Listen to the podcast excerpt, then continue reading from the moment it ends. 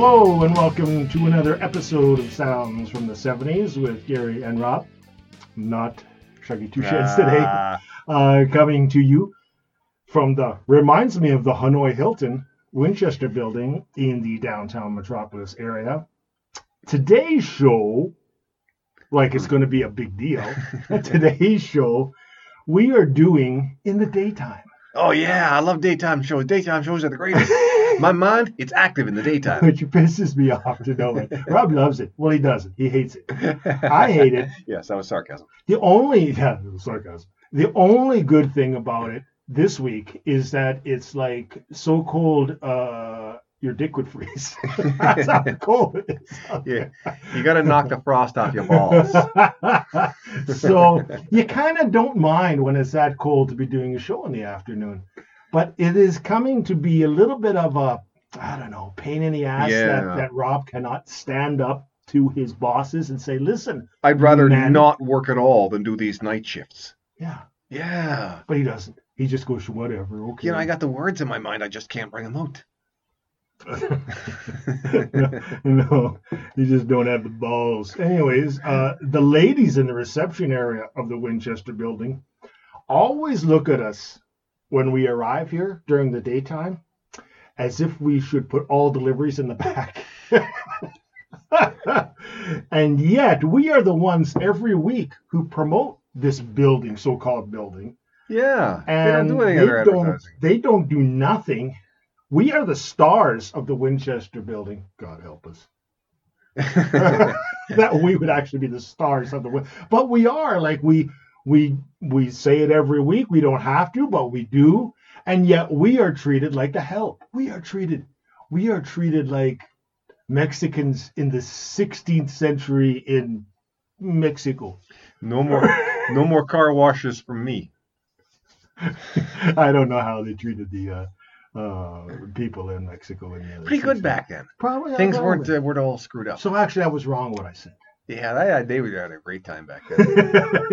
they partied and siested all the time.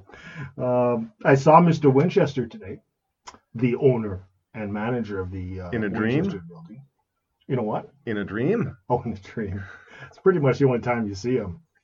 But he did, when I did enter the building, he asked me in a rather polite voice for a change.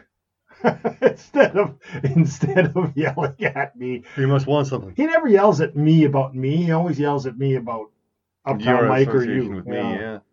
Uh, he wants to know if I'm still getting the monkey, to as he put it, to replace the other monkey on the show. Let's just say that's always going to be an option until there are no more monkeys in the He's very anxious to get. Well, let's not say to get the monkey, but to get Rob off. The, he doesn't like. He doesn't. The guy who doesn't listen to the show is anxious to change the co-host. the guy who has only listened the to the show's show format- once, I think, and he wants to change the format.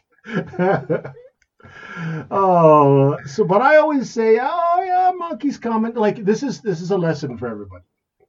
Never reveal your true intentions to your adversary. Just always be like, oh yeah, monkey's coming, great idea. Because if you start to debate with a person you don't like, Oh yeah. you end up getting into like, oh, well, maybe your rent's going to be raised, and maybe this is going to happen, and we'll kick you out, and all that stuff. So just Yeah.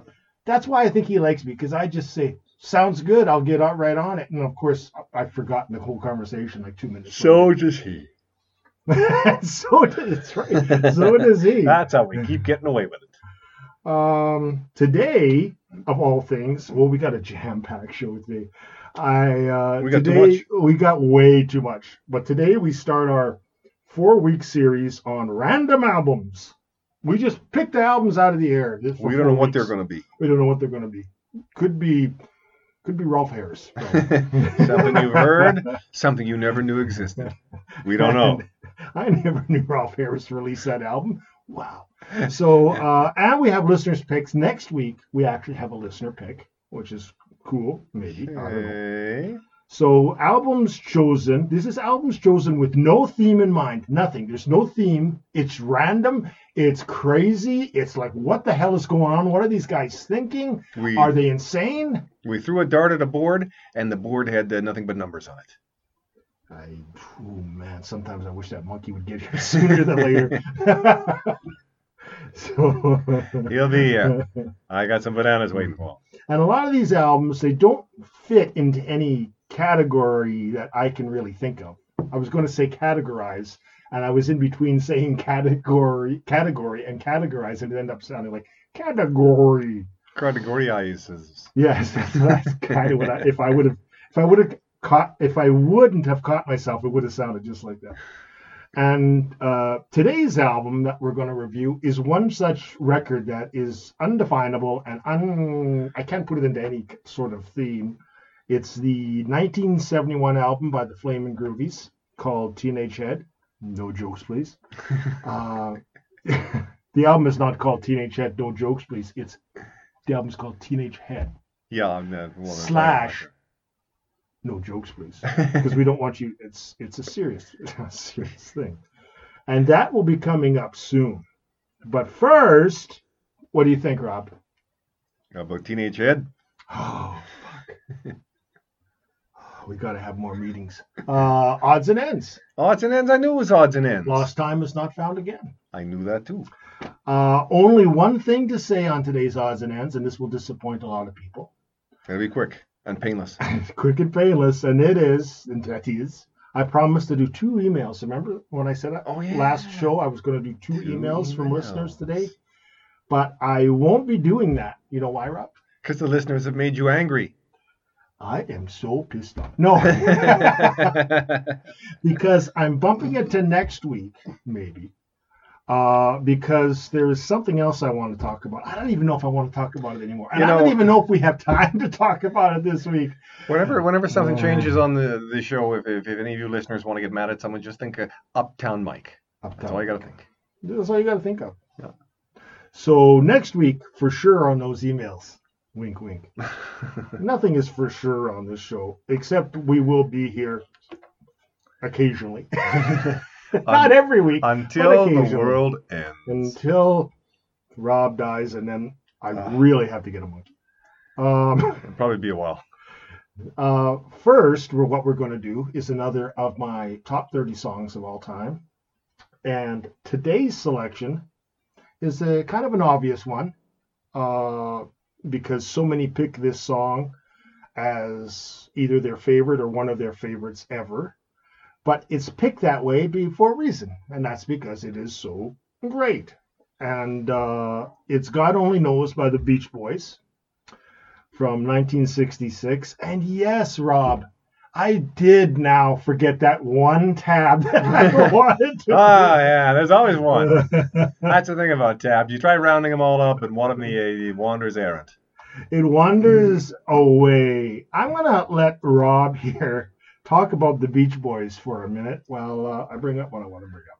Well, last night we got to work, and uh, there were no propane balls on our. What the hell does that have to do with the Beach Boys? Well, you were supposed to talk about the Beach Boys for a minute. I just talk about God. Only Knows if you could for a second. Uh, it has some words in it. The God only knows what I no no no no. Okay, and then I'm it continues back. on. Okay, And I think it was from uh, the '60s. Yes, the '60s. Oh man, show has gone off the rails in ten minutes. That's pretty good. That's So- because of your lack of tab. Uh, uh, I, I, I you know, and I, I did. Rob saw me. I spent like 15 minutes just pulling up all the tabs, and I was sure I Yeah. had all of them, and I always miss one. Always. because before you brought up the eighth one, you thought you were missing one. Then after you brought up that one, you said, "Well, that's it. I got that missing one," without realizing there was another one missing. It happens.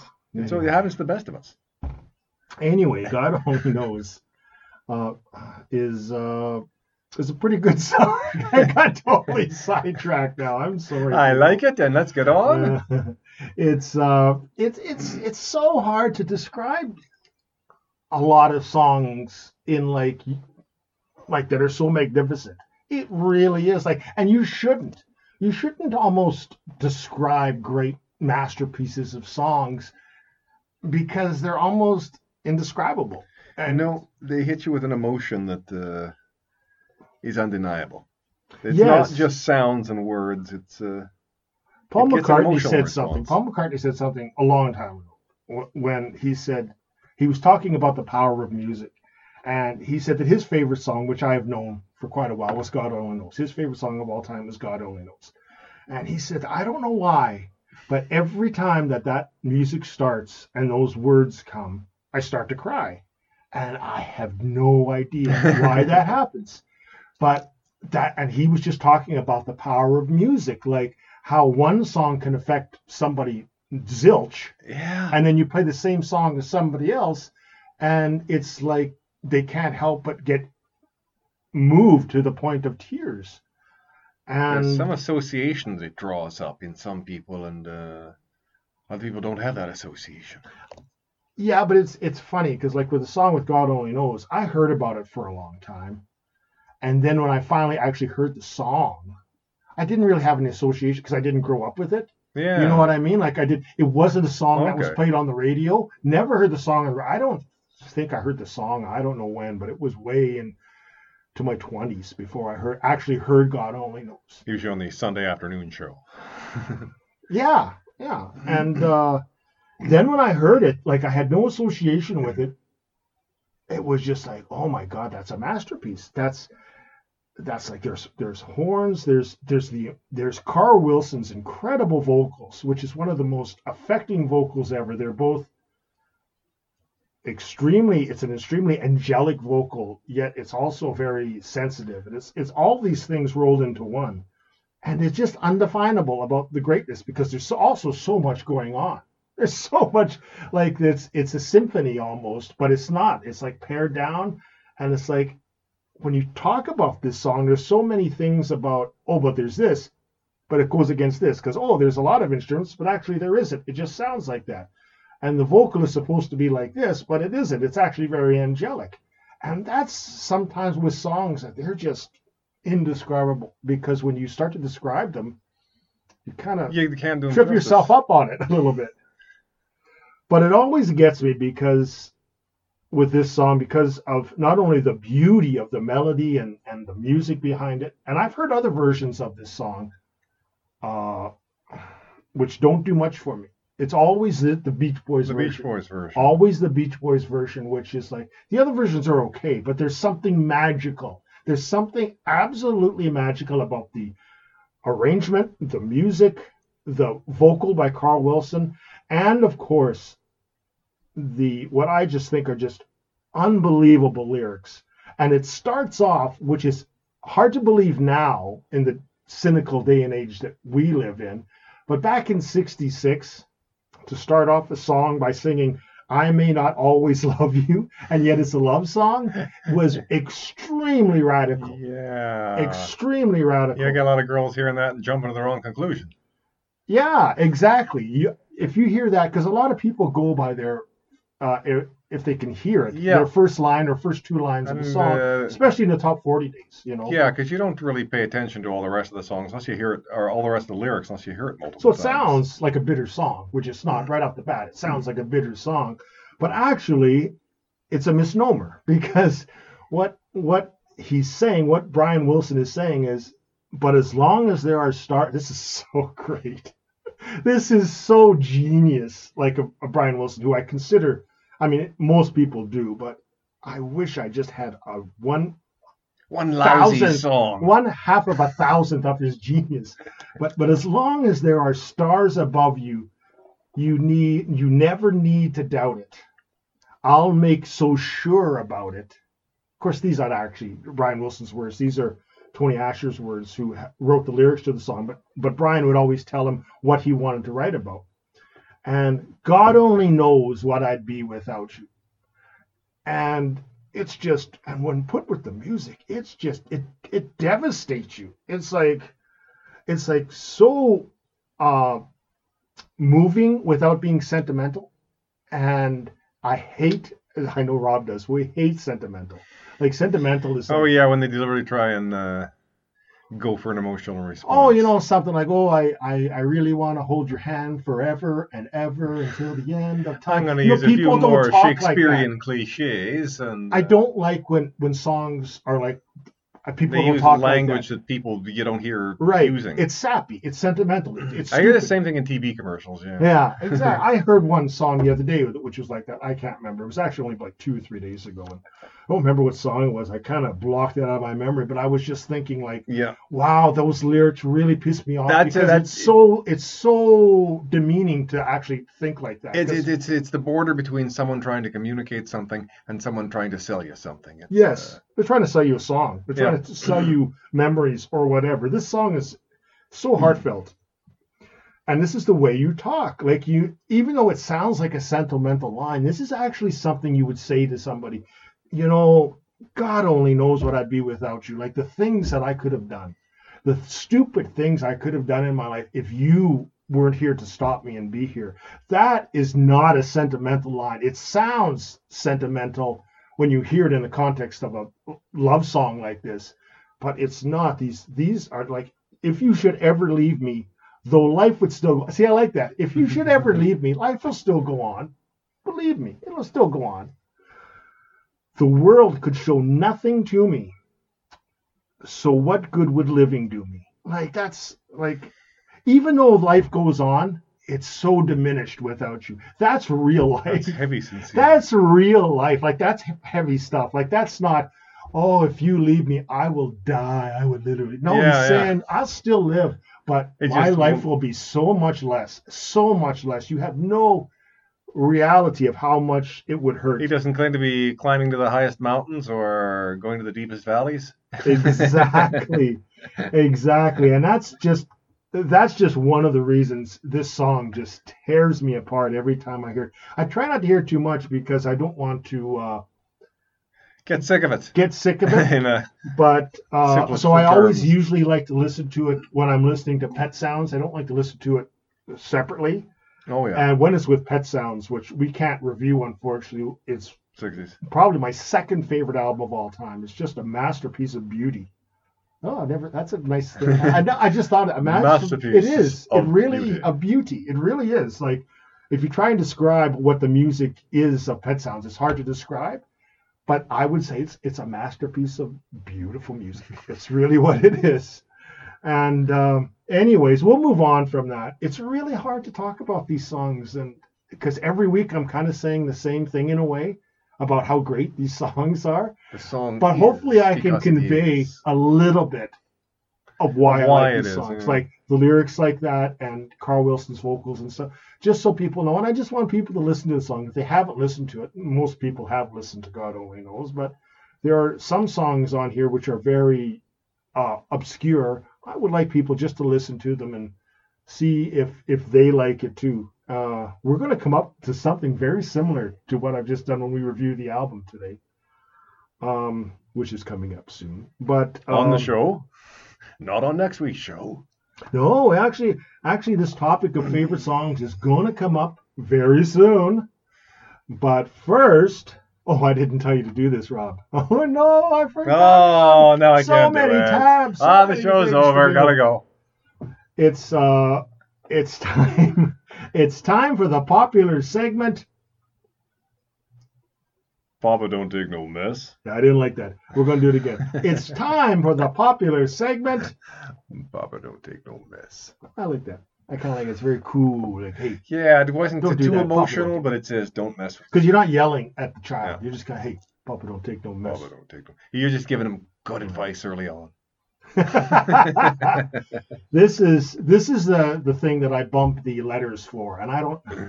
the email. I don't know if I should have done it or not because I'm kind of blanking at the moment about. I was really I was really excited to do it when I thought of it, and now that like a week has passed, it's like I don't know. What was I thinking at the time? Oh, I, what was I I was thinking? drunk. Yeah. why did I why did I take that dope? It was way too strong. So this is where I give my opinion on something, and you either like it or you lump it. You understand? Don't write me no emails, because you know what I'll do? I'll throw them away, or even worse, I'll give them to Uptown Mike, and he'll do things with it that you don't even want to Please, sir, may I be, be indifferent? you know, you have to like it. If you don't, if you don't absolutely like it, Then Then I have gotta lump lump it. it. Yeah. Ah, I hate lumping it. So what I'm going to is talk about is uh, just something I I read about a week ago from uh, an article uh, on Keith Richards, and it was just a very short interview because he's releasing. Uh, it's already released the deluxe edition of his X-Pensive Winos live at the Hollywood Palladium, and so he was doing an interview for that live album, and so uh, there was something he said that really really stuck with me, and I thought that it would be a good little segment to talk about. I don't know if it is anymore, but we'll see. Best get it out of your system. Yeah, I was going to say something. I was going to say something funny, but maybe you wouldn't be confused with it. Um, it's all about timing. the person, the person doing the interview asked him what he thought of today's music, and this is something we have talked about. This is not a new subject. We have talked about this many times over the course of over Today's music is different. of in our third music. year now. We've talked mm-hmm. about this many times, but I liked his response, and he said, "Should we use the real word?" Was his first response. Synthesized is what he said. And of course, this is Keith Richards, who's like one of the coolest guys on the planet. And he said, Are we allowed to say that? Which is funny because we're so not allowed to say things. you can't say anything bad about anything. No, you can't. You And- can't even say bad things about like a car because you might hurt its feelings. And even even he's kind of joking about, oh, can I say this stuff that I'm going to say because I don't want to hurt anybody's feelings. but he goes, I mean, of course it is. I wish I could do Keith's voice. Of course it is, man. He says, Of course it is. It's synthesized. It all, I love this, it all blends everything out. And now on for a few years, I mean, your violins are a synthesizer. He says, Isn't that wrong? Isn't that totally wrong? He says, Your drums are now a synthesizer. And I have been saying this for so long, and Rob has preached this too. I can't listen. I don't have anything bad to say about, you know, the pop songs that are on the radio, except for the way that they're all homogenized and not played by real people. There could be good songs there, but I never know because I can't get, maybe it's my age, I can't get by the fact that there's almost no humans playing yeah. and there's no real live sounding instruments. They all sound like they're from a synthesizer, which is what Keith Richards is saying. That's the feel I get. and he just says, "Yeah, exactly." When like- I listen to the like uh, music in the '70s and uh, some of the guitarists I hear, and just the, the way they uh, the the vibrato on the strings or the way they slide, you know that's a human being doing that because it would be too complicated to synthesize. we got that today on the album that that we're reviewing with the Flamin' Groovies, with their slide guitar playing, and uh, you you know that it's slide like these guys like that's real music that you can't duplicate that on a machine or on a like a you can't even map that No, out. you can duplicate the simplest sounds on a machine. You can uh, get them sounding like uh, like it actually sounds like on the instrument, but only if a guy who's not too knowledgeable is playing it. And we go back to this, we go back to this non-human thing. Like me and Rob go back to this in the mid '80s, because we bought a drum machine because we had, we had Oh, troubles yeah. with drummers, Drummers. and sometimes they would show up. We had a couple of drummers that had- they wouldn't show up. So instead of not doing a a rehearsal, we would have a drum machine, and these things were terrible. First, you know, you have to program everyone in, and they don't just give the the the Yeah, you uh, can't the just press the bossa nova beat. And Yeah, there you go. exactly. And it was just a pain in the ass, and they don't sound like drums. They sound like computer drums. Yeah, they sound like a, a mechanical, a machine. and you know what? Maybe that's the sound you're going They've for if you're doing some industrial exactly. rock. But And they've only improved for my liking about a little bit in, in uh, 10, 20, 30, in 34, 35 years. They've only they've only sound a little bit better. They still all sound synthetic. And that's the part about the 80s I hated. And yet the music since the millennium, since since we turned into the millennium, all the music sounds like the 80s. And I'm even not knocking the 80s because there was only like a couple of of couple of instruments on every song that would sound like um they'd have the drums maybe like that Phil Collins drum sound, but they would still was- have other instruments that sounded maybe- real. Now everything sounds fake. Even the vocals are processed and they take away the wrong notes if there are any, which means you're not a good enough singer. Yeah. Hey, I'm not a very good singer, but I kept my vocals on there because that's how I sing. Yeah, I didn't have any changes. I uh, if I didn't uh, like the way I sang it, I'd do it again. But Yeah, and you try and correct the note, and if if you can't, and then it's like, well, you know, try and cover it up with a maybe a a, a, A double vocal thing or harmony, but you know, to like to try and adjust it, and it sounds so. You know, it's just like with movies. Movies nowadays has the the you can get you don't have to get 300 extras.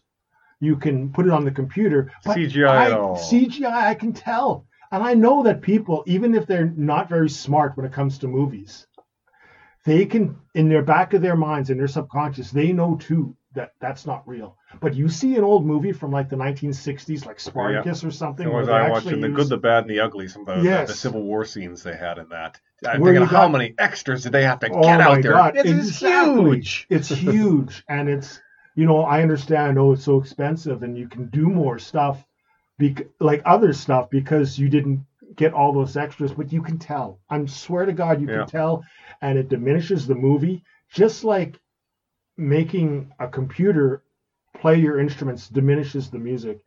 And these songs will not be sung in 50 years. The songs from like 19, not even 19, from the, from 2000 until now, and keep on until things change.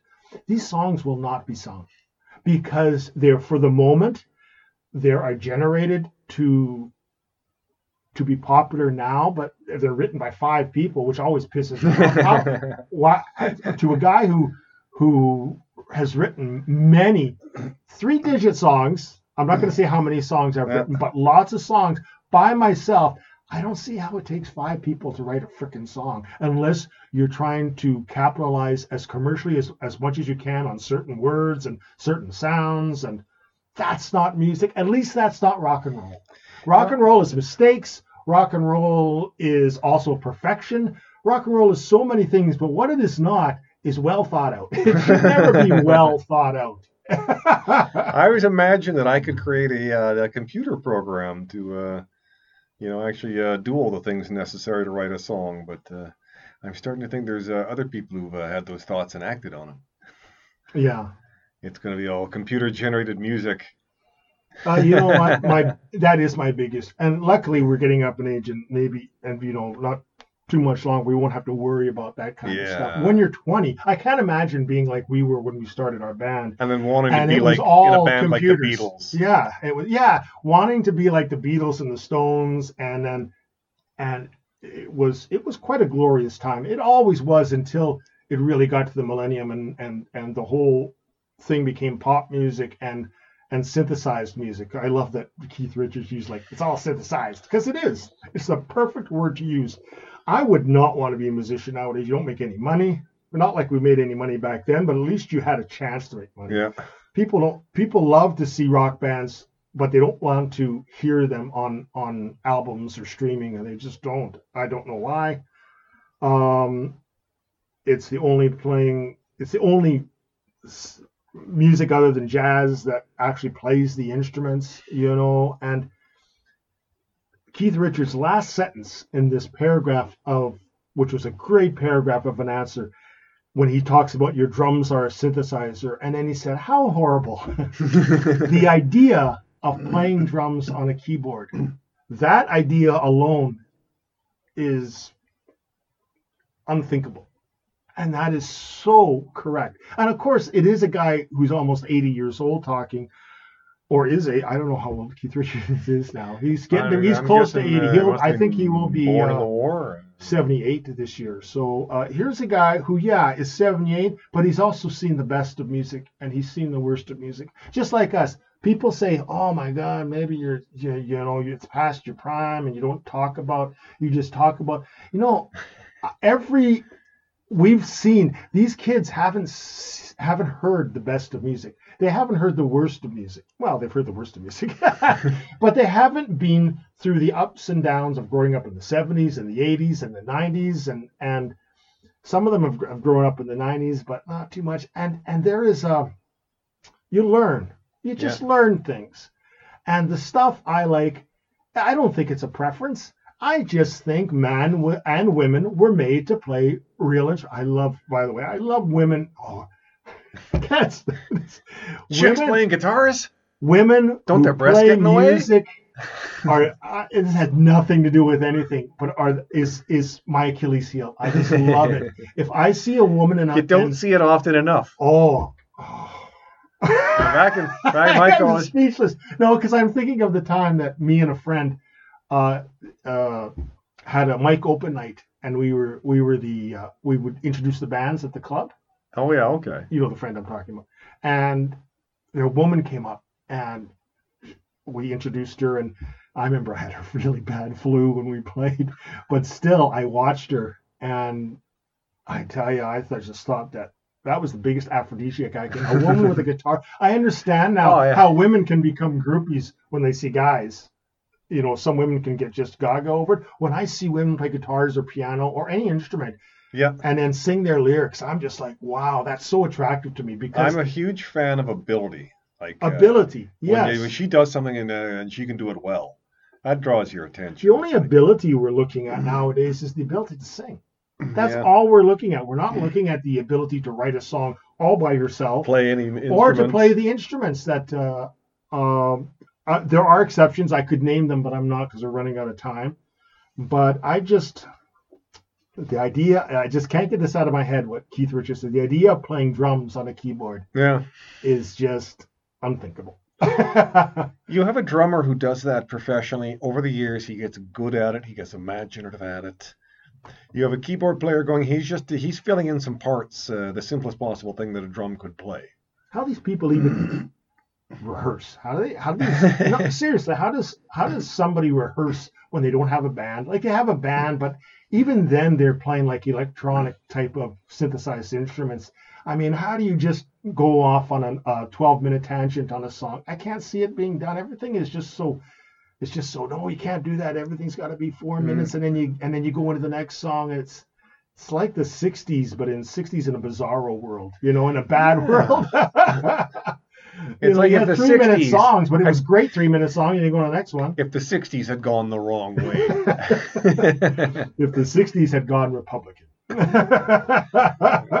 Yeah, hair's getting a bit long there. Let's keep those songs a little bit more Pat Boonish if we could. Thank you. Um, so, anyways, that actually had turned into a good segment. I maybe sitting on this too long. I thought it wasn't going to be good, but actually it was. Is the thing that But we do say this quite often. It's not like an original thought that I came up with. It's just that reading it in the last week from an interview with Keith Richards just sparked that idea. Yeah, again. it's it's like nice I'm not the we're not the only ones who think like that. you don't feel alone all the time. Now, okay, don't. wait, so you've noticed this too. yeah, exactly. It's exactly how I felt. They said I got to say this on the show because we're not just these two guys on a mountain saying this. There are other people and prestigious. You can't get Yeah, they're very on much more much bigger mountains. there aren't many more bigger mountains. Keith Richards saying stuff. So I thought, you know what? I got to put that. I'm glad I did. And we still got time. I didn't think we'd get all this stuff in today, but we're gonna we're gonna do our, our album review. I'm really happy to get to all this because I had four things to do, and we've done three of them already. We're finally getting the hang of it. The timing. It's, yeah, it's I was really, okay. We got the intro over in four or five minutes. Okay, on to the next thing. yeah, this is kind of neat. Okay, so uh, the album that we're going to uh, review today, my voice kind of broke there for a second. Well, yeah, what we gonna Young there?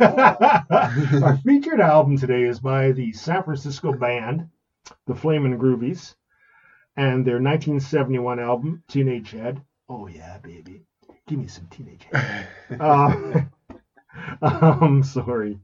You know this it is had to be said. It had, you got to get out of your system. I- I oh, you'll explode. the joke was right Who there. wants to explode? It's right there, Rob. Anyways, this is a band, an album, a career that is so strange and is so uncharacterizable in any sort of way. It's really, it's really weird in everything I'm going to talk about. Not weird and like that's weird, but it's it's different than what you assume a band does.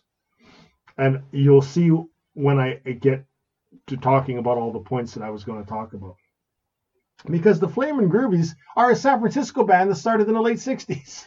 and they are not a San Francisco. They don't sound like a San Francisco band. They're not like the Grateful Dead. They're not like the Jefferson Airplane and all those other bands, Quicksilver Messenger Service, and these these guys were like rock and roll guys, like like really rock and roll guys.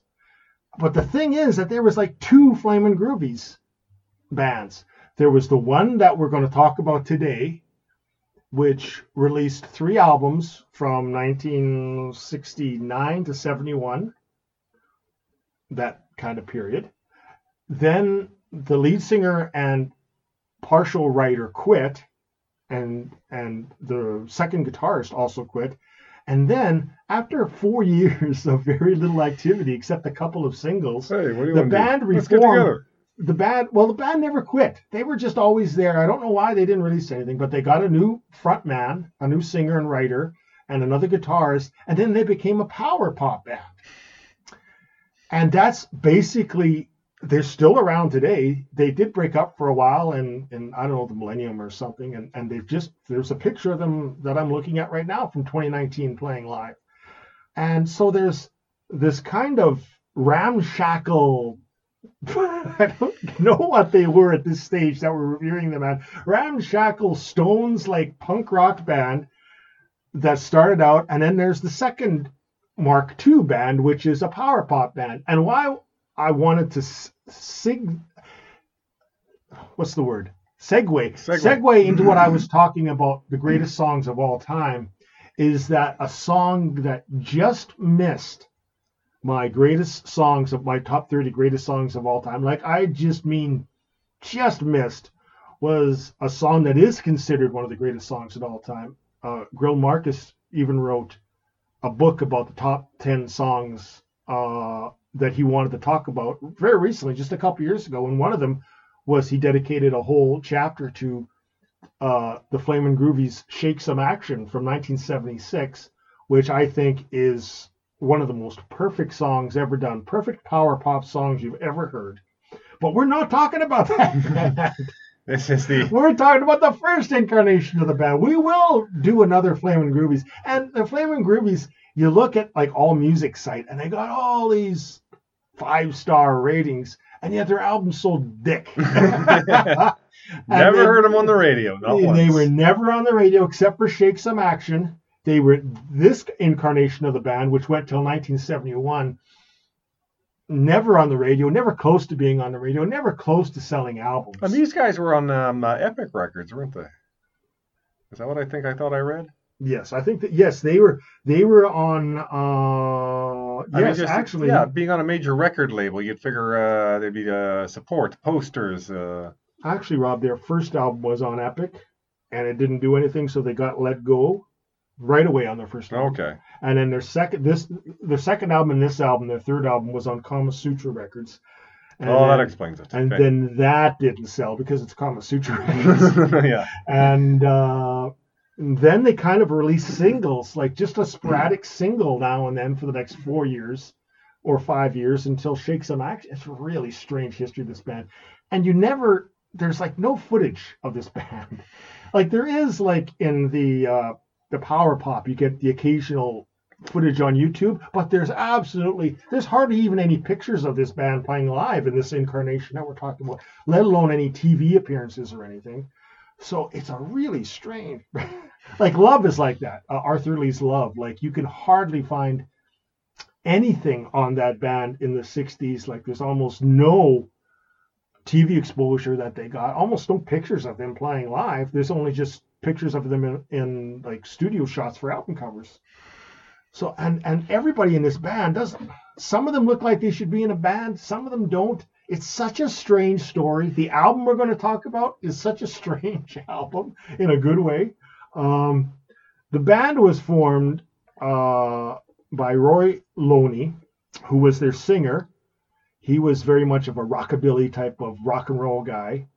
And uh, Tim Lynch, uh, they met in high school, and they decided in 1965 we're going to join a band. And they got their friend George Alexander, who nobody knows a heck of a lot about.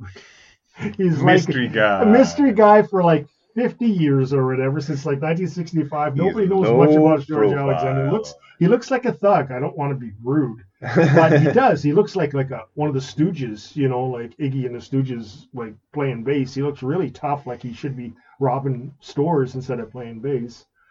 Um, he joined the band, and then they got Danny Mihm, who uh, has passed away, but he was on drums.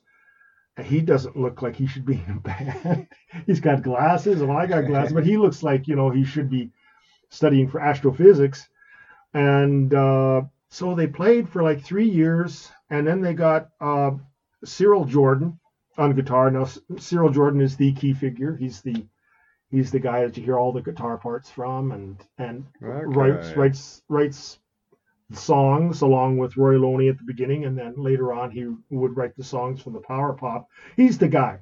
Cyril Jordan is the guy. Anyways, they would play places like the film. I can't imagine the Flamin' Groovies being on some of the bills they were at Fillmore in 1968 and no pictures. and no pictures for one thing. There's, you, I mean, there probably are, but I, I looked quite hard and I only found a couple of things, and that's hard to believe for a band that was around, especially in San Francisco. Like they were so anti-San Francisco. Everybody's grooving, and they're like, "Fuck you." Time to Um, rock. yeah, exactly. And play some blues. And so they released their first album in 1969 called Supersnazz. Didn't do anything. Or in Roy Loney's words, the lead singer, the album was all over the map, which is actually is kind of what you can say about this album too, because that's kind of like the band how the band was. It's very weird. I don't think we've done an album or a band that's as this Difficult all to pin over. down. Yeah, difficult to pin down as this album and band is. Yeah, for the first time, I actually have three descriptors for the uh, when I heard the album, uh, as as far as uh, what I thought it was. What were they? Well, just wait. Just wait a second. Just wait, because I well, I think I'm I think I'm done here. And then they released this album. They released an album which got huge critical reviews in 1970 called "I Just Lost It." I should remember it because I know the album. I, Has I, to do with tabs. I've listed Flamingo. I, I thought it was, but then I was thinking, oh, it doesn't sound right, but it was Flamingo. And then they released this album in 1971, uh, Teenage Head. And then uh, Roy Loney, like I said before, Roy Loney quit. He was, uh, you know, he wanted to do other things. And, you know, he took the the guitarist, the other guitarist with him, the second guitarist. And then I don't know what the hell happened for five years because they're still a band, but they're not releasing anything. And but anyways, to get back to this album, because that's really what we're talking about. We will talk about, you know, people should be talking about the Flamin' Groovies. They're such a great band, both in this incarnation and in the power pop incarnation. I've That- never heard anything of them before. this should week. listen to Shake Some Action. Seriously, tonight you should put it on. Not the album, but the song. Um, but um, nobody knows about them. Nobody freaking knows about them. I mean, they're such a great band. And uh, and this album is just uh, wow. It some of it sounds like 1956 Elvis Presley at Sun Studios. Yeah. Some of it that. sounds like the Stones in 1971. This album has been compared to Sticky Fingers, released the same year. The guitars distinctly gave me that impression. Yeah. The slide guitars. There's a lot of there's a, a couple of songs which are very Stones influenced in that era, and then some of it sounds like it's coming right out of 1979 or 78 in like Punk. punk rock. The I mean, vocals gave me a, a an I don't care punk kind Yeah. of. Uh, Exactly. Some of them. We're going to talk about some of the lyrics and some of the vocals because some of the some of the lyrics are just there to be filled in. yeah. You know what I mean? Like just to make noise. lyrics and yeah. Yeah. And uh, I kind of got that. Like I have listened to this album before I picked it. I've listened to it a couple times. I don't know, five or six years ago, and I liked it. And but I didn't really give time to it. But I really liked it. I had heard that it sounded like Sticky Fingers, or or Mick Jagger said it was better than Sticky Fingers. So I, I listened to it and I go, yeah, it does have that Sticky Fingers feel to it, that Stones feel. But then I kind of moved on to other stuff, and I didn't really give it time to, you know, I gave it like two listens, and I said this is really good. And then I kind of moved on. I gotta go. I gotta go. I got other things. Busy listen to. guy. I got a busy guy. Busy day. other things to do. So uh, that's my thing to do voice. Got things to do. Get out of here. So uh, the songs. Oh God. Starts off like if there's any drawback to this, is that it's just all over the map. I mean, Roy Loney said mm-hmm. that about the first album. This is all over the map. It's like piecemeal. It's like great song after great song, but it's just like today we're going to do this. we're going to do this style of Let's music. sound like this today. yeah, Yeah, let's try one in three four. that is so correct. It's like let's sound like this today. Wouldn't that be cool? And you can get that vibe like at the at the end of the album. No, not the end of the album, but but side two. Side two is really interesting because side two starts off with Angry. angry. It sounds like 1979. It's got Teenage Head, which is such a great song, and it's so freaking great. And it sounds right out of 1978. It does not sound like 1971, and it's just uh, such a great song. I think I have the lyrics here. Yeah, I have the lyrics, and the lyrics just blow me away. That's the one that I like the lyrics on. Uh, bunch of them. I, I tell you, I couldn't hear a lot some of the lyrics because they, they, they think it mixed in with the uh, the guitar. Oh, stuff. I know. That's why you gotta get the the printed lyrics, like I got from the uh, internet, because you can't distinguish most of what's being said. No, and that's one of my complaints with Hill. But Uh, I'll get to that later. and this is very much like Teenage Head. I'm a monster. Got a revved up teenage head. a teenage monster, California born and bred. That's great. Half a boy and half a man. This is very similar to what uh, Iggy would write with Search and Destroy. You know, I'm a nuclear A bomb, like a Search and Destroy. I'll give it away. Will be in my top 30 songs of all time. But this was before uh, Stooges uh, Search and Destroy, and it it's just got amazing. I'm a teenage head, and and I got a woman. She's my hopped up high school queen. like there's just crazy. She's a love machine. She's a love machine. She's a she's my woman. She's a teenage love machine. She knows how to turn me on and get me high, which is so radical in 1971. I mean, wow. You're not going to be on the Ed Sullivan show. Not with lyrics No, like I mean that's why th- that's why they don't get played on the radio. That's why they didn't sell any records. They It's were. just- first of all, the songs you can hear the lyrics. Uh, You can't they play got 'em. stuff like that, and then the songs you sometimes you just can't make out anything. And but it's it's all really just for fun. It's it's just it's just a kicking album, and then it's got this great um, like it's just this punk. This kid's a teenage head is basically what it. Most of the songs, half the songs don't mean anything, but some of them do. This guy's a teenage head. He's a punk, right? Yeah, when you see me, better turn your tail and run, cause I'm angry, and I'll mess you up for fun. That's a great line, and then it ends with. That's called a character song. I'm a child of a I'm a child of atom bombs and rotten air and Vietnams. I am you, you are me. And, I, and that ends the song, and then you're like, "Fuck, man, let's go tear something Yeah, down." smash something. but what these Get a albums stick. do after this tremendous bolt of electricity that's gone through your body because it's such an amazing freaking song. Then it goes into this half of the second album, which is like first he they do a Robert Johnson cover Yeah. with 3220, This and is- then they put their own lyrics in it, which makes it really strange. But it's very acoustic, and it throws you off because the side starts with like uh, this power punk song that's just like boom, and then it's like a Robert Johnson song done really good, but really it's like it's really a stew that's just going, you know, like once you think you've got uh, some meat in your stew, then there's some potatoes in there that pops up that you didn't expect. Hey, Then what's it this? I I always got the bay leaf. Yeah. and then after that, the album turns into two songs that sound exactly like 50s Yeah. Sun Records with Elvis. And they even, Roy Loney even uses Elvis's voice on the two songs, Evil Hearted Ada and Dr. Boogie. And Dr. Boogie, one site didn't even have the lyrics. They didn't know what the fuck the lyrics were. to Dr. Boogie. One, though, I did find the lyrics to Dr. Boogie, which is almost indecipherable on on the record. But when I found the lyrics, I was going, "This is so funny." Uh, well, hey, little bobble with big green eyes, I'd like to take you home and try you on for size. You gotta hey de hey, you gotta hey de hey, you gotta hey de hey if you want to get along with me. and then he sings, this is a, well, sweet little baby, you way you look so fine, but to be my woman, gotta walk the line. You gotta mow the lawn. You Mm. gotta mow the lawn. You gotta mow the lawn if you want to get along with me. That's The fantastic. mow the lawn, that grabbed my ear. I was like, I've never heard that in all of music. oh, I've never heard that. Rob is right. I have never heard that expression before. And it fits with kind of like this nervous rockabilly that they're doing. And it's just there's everything is great about every song. It's just it's it's so all over the map.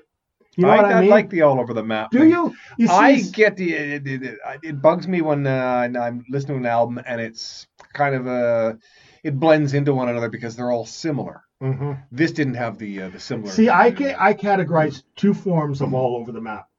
One is when it's all over the map, but it coalesces so well, like It's the like White Album. The White Album is all over the map, but it's a masterpiece. It all works for some reason. And to me, there isn't one bad song on this record. It's just an amazing record, but I don't feel a connection as a whole album. you for me this is more of a smattering than an artwork. all over the place, just like Roy Loney said about the first album. I feel like it's all over the place, but not in a good way that it connects. I, I just feel like it was heading in one way, and it just got it, it it they just tried too many things. You know what I mean? And I'm not. It's just a small criticism. Well, it's a big criticism, but it doesn't diminish how great the album is. But it it could have been a five star masterpiece. It could have been every song when you listen to it goes, oh, that's great, that's great, that's great. But when you put them together, it's like, wow, this these these guys are just can't they get their thoughts together? and then it ends after all of that on side two. The Whiskey album ends with a fabulous song that should be played by everybody in a band called Whiskey Woman, which just it's like how the Stones ended Sticky Fingers with a, a mournful ballad, Moonlight Mile, and this is a beautiful ballad type of acoustic song that is just it's like a an opus at least for them it's an opus you know because it's it's serious and it's it's thoughtful and it's really smart. And then you know that side two side one is mostly um kick out the jams. Uh especially yesterday's numbers which totally does not sound like 1970 yesterday's numbers I don't know, first of all, why it's not played on FM radio for the last 50 years because it's just an amazing song and it sounds so late 70s, early 80s as far as power rock. And uh, oh, it's You know, I was thinking if they had one uh, one song that got played on the radio, one hit song, this album, yeah, it would have been a classic. yeah, I, I agree. If they had that one that one, bit song of that was that yes, uh, got people buying the album, they would have listened to the album. Oh, wait a second, I totally really agree. The last thing I'm going to say before I hand it over to you is another thing that, first of all, High Flying Baby, which starts the song, has one of those. It's one of those songs that are just like made up words, which I love. I just I, I I love it, but it's also it takes away at the for the overall impact for me, anyways. But it's such a great song. It's a great song, but then there's ah, Flying Baby, oh, you know, it was he, but he. And it's like, oh yeah, okay, well. And then I saw the words, and they were just kind of like, Yeah, they're going more for the uh, the melody, The effect, the, yeah. the vocal punch. But then the last thing I just want to say is the, the song after that, City Lights, is a real nice country type of, of, of song with acoustic guitars. And it has this real nice um, chorus, but it's only used at the very end. and then the song ends. Where the there's the harmonies of oh city lights and and then because most of the song is just Rory Loney singing. And it's not it doesn't seem to be doesn't seem to have a chorus. And then all of a sudden they put the chorus in at the end and it's really nice and then the song ends and it's just it's just that kind of strange thinking that is both a great thing for this album and this band but it's also a hindrance if you Yeah. understand that.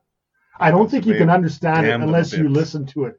If you're listening out there to what i'm saying you're probably going he's just oh, what is he talking about? I said you have to listen to this because then you'd understand oh that's what he means by it's all over the map. But it's all over the map in a it's not it's all over the map in this this is a bad song this is a good song this is it's all it's i there's not one song i would take off this record It's just that they got their hands into so many things. It's yeah, stylistically different and uh, feel wise somewhat different. very, ve- you know, that's the thing, Rob. A feel. I if it was a, a same feel, there might be a cohesion there. But it just feels like, like you said, oh, today we're gonna do this. just you know, just for fun. it could be a compilation album of uh, nine different bands. It could be.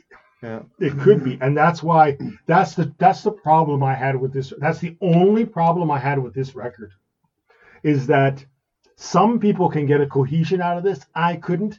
I just thought it was way too all over the map, and it just this song didn't connect with the song that was before it, and it just made it at the end. I was thinking, Jesus could have been super monstrous, but it's not because it's just like like you said. Oh well, today we're going to do this. Today we're going to do Sun Records. How about that?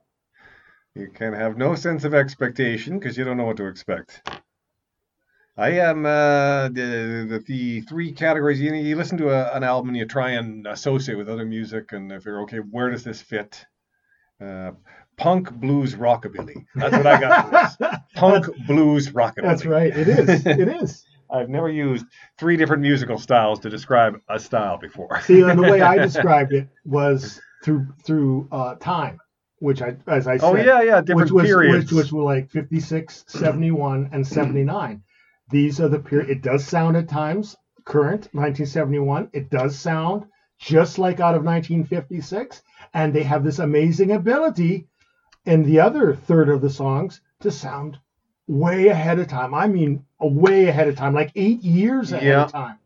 Definitely, um, the punk.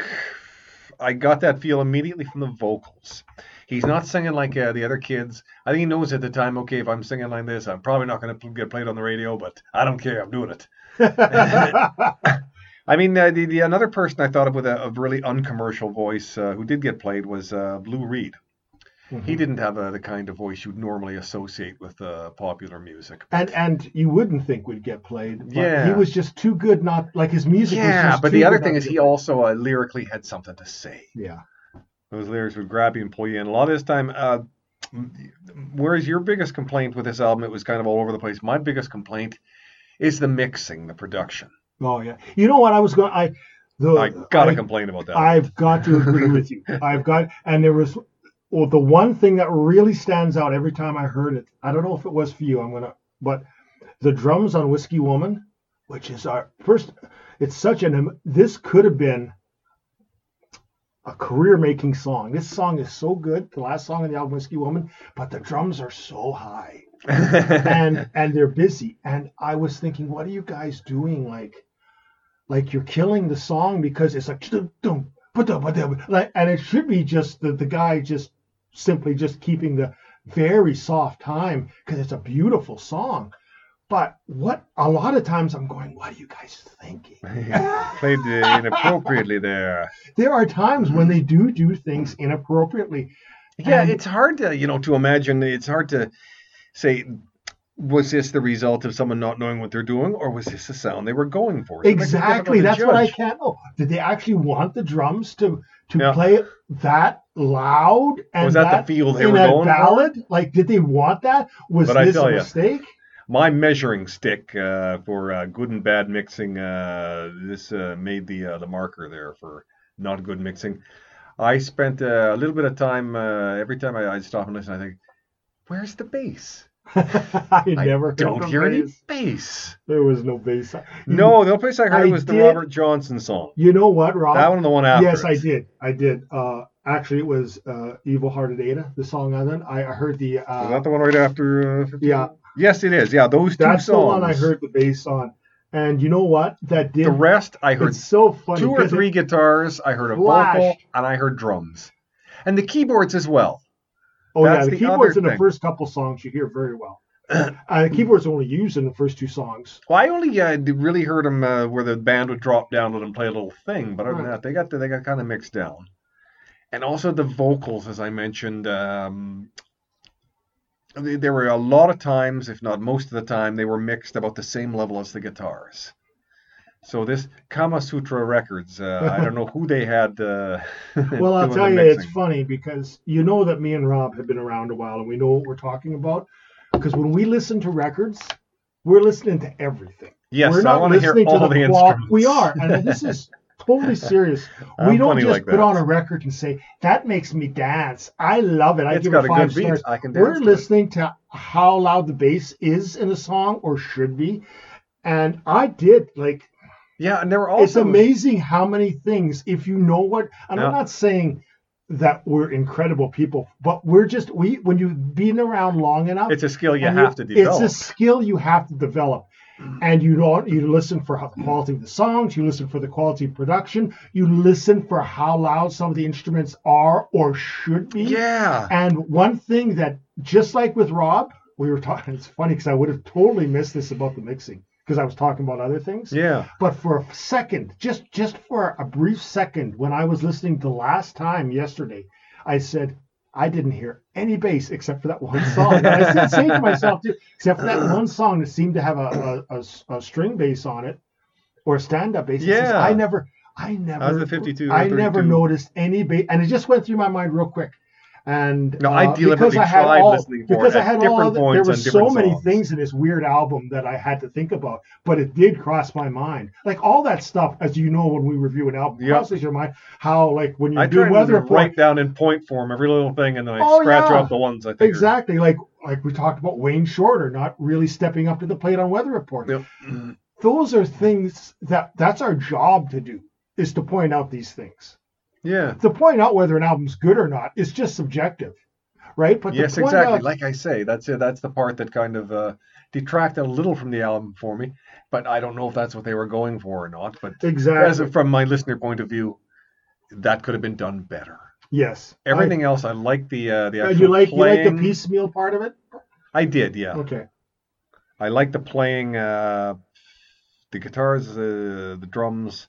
What I heard of it, I, I thoroughly enjoyed it. Uh, The producer certainly knows how to get a good guitar sound though. yeah, the guitar sound the guitar sound is the main part of this album because There were some it guitar sounds so good the guitars sound the guitars actually sound sometimes seven eight years ahead of their There, time there was, uh, I think in Whiskey Woman, there was uh, at least one or two guitar parts. I thought he should have mixed those up. yeah They were too low. so there are there are definitely some decisions that i disagree with also um mixing decisions or just decisions about where the song went. Like, and I sometimes I don't do that. Sometimes, most of the time, I don't do that. But I'm, I'm just think that this band is so scattered in a good way. it's just seemed a crazy band in general, and has been for 50 years. You know, it's just, it's just like we got the song, but we're gonna find some way to screw it up so it's not commercial and that's what they did. They had all they have nine songs on this album, and most of them are excellent, and some are just very good. But almost every one of them, except for Teenage Head, which what it can't be played on a radio. It's a perfect yeah, song. But almost everything they do something wrong, almost like like self-inflicted wounds. And it's still a great album. We're not. We're just. No- We're just talking about the deficiencies of why this isn't because it should be a monster album. It should be. It should be a no problem five star record. But because of the deficiencies that Rob and I have said, I give this four strong four stars, but it could have been so much more. And that's what that's what's always going to linger about this album. I started off with a three and a half, and I moved it up to a four over the course of the week. Uh, I know the vocals. Uh, I started off thinking, nah, I don't know about that, but as I listened to it more and more, they grew on me. I was like, okay, yeah, yeah, yeah, yeah, I get it. yeah, I did too. At the beginning, it's very disorientating, and it takes you away some some of the times from the music. yeah, But then by the third or fourth time, you're you're really like, okay, I, I Okay, do that's the character who's singing that That's the song. ca- that's I what he it. sounds like. Yeah. Sometimes that happens, to people. Sometimes it takes a couple listens, and then you you understand Yeah. what they're going for. That's why you can't. Uh, we I can't come on the show just uh, having one listen. I love doing this album. You know why? Because this is what we do. What we do, and I'm not preaching here. I'm just saying that the reason for this whole show is to bring about some things that the average listener might not pick out an album. It's easy to do a show like this and just say, I love the album. Yeah. It's Wouldn't so that be a short show? That'd be a short That'd be show great.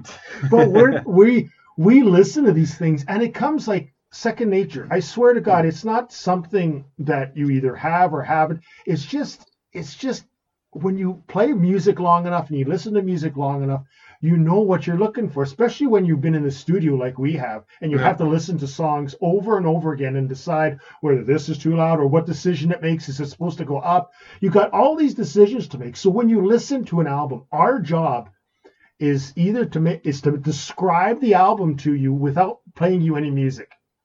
And if we can do that, then our job is successful because our job is not to tell you whether it's a good album because that's subjective. Our like job this. is to tell you what this album is and whether you, as the person who's listening, would like it or not. Yeah, Um, kind of. Um, uh, this is what it's like. If this is to your taste, uh, this is what we heard. Exactly. Yeah. And this is a hard album to describe. Yes. we were handed a really tough album this week, and I, hopefully we described it as I recommend it. I, I recommend it to people who like early '70s raunchy rock and roll, and uh, definitely people who are into the uh, the the punk music, The early of, the punk, early yeah. punk of uh, of MC5 or the Stooges or that ilk, uh, New York Dolls. This is this is really great. Yes, we've mentioned the deficiencies, especially not for Rob, but but for me, the kind of Yeah. going all over because it didn't just go all over the place a little bit. It just blew off the map, and that was a little disconcerting. But you know what? It you may like it. you People know, may like it like that. doesn't detract the music. It only detracts a bit from the album. It only detracts after you've listened to it and you say, well, uh, yeah. As an album, Yeah, yeah, as an yeah. album, exactly. So we both give it four stars. Uh, Musically, it was really good. but we uh, do wish like it the was. singing, like the playing. We do wish, yeah, we do wish that it was. It could have been more. I think we both agree that it, the the album was there to be a five star album. Yeah, it just didn't. could have done it. So um, that's our show. That was a good show. Well, that's it. I'm leaving. I'm going to go to. I'm not even going to sign off. me. No, I'm not going to sign off. I'm pissed off. These people don't deserve such great criticism. Um, We've been too good to them.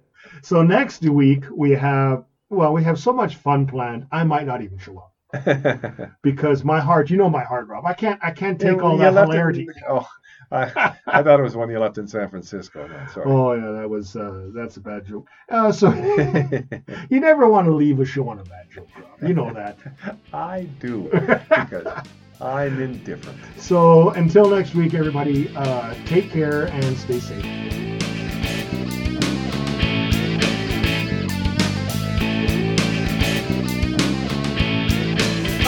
just later on.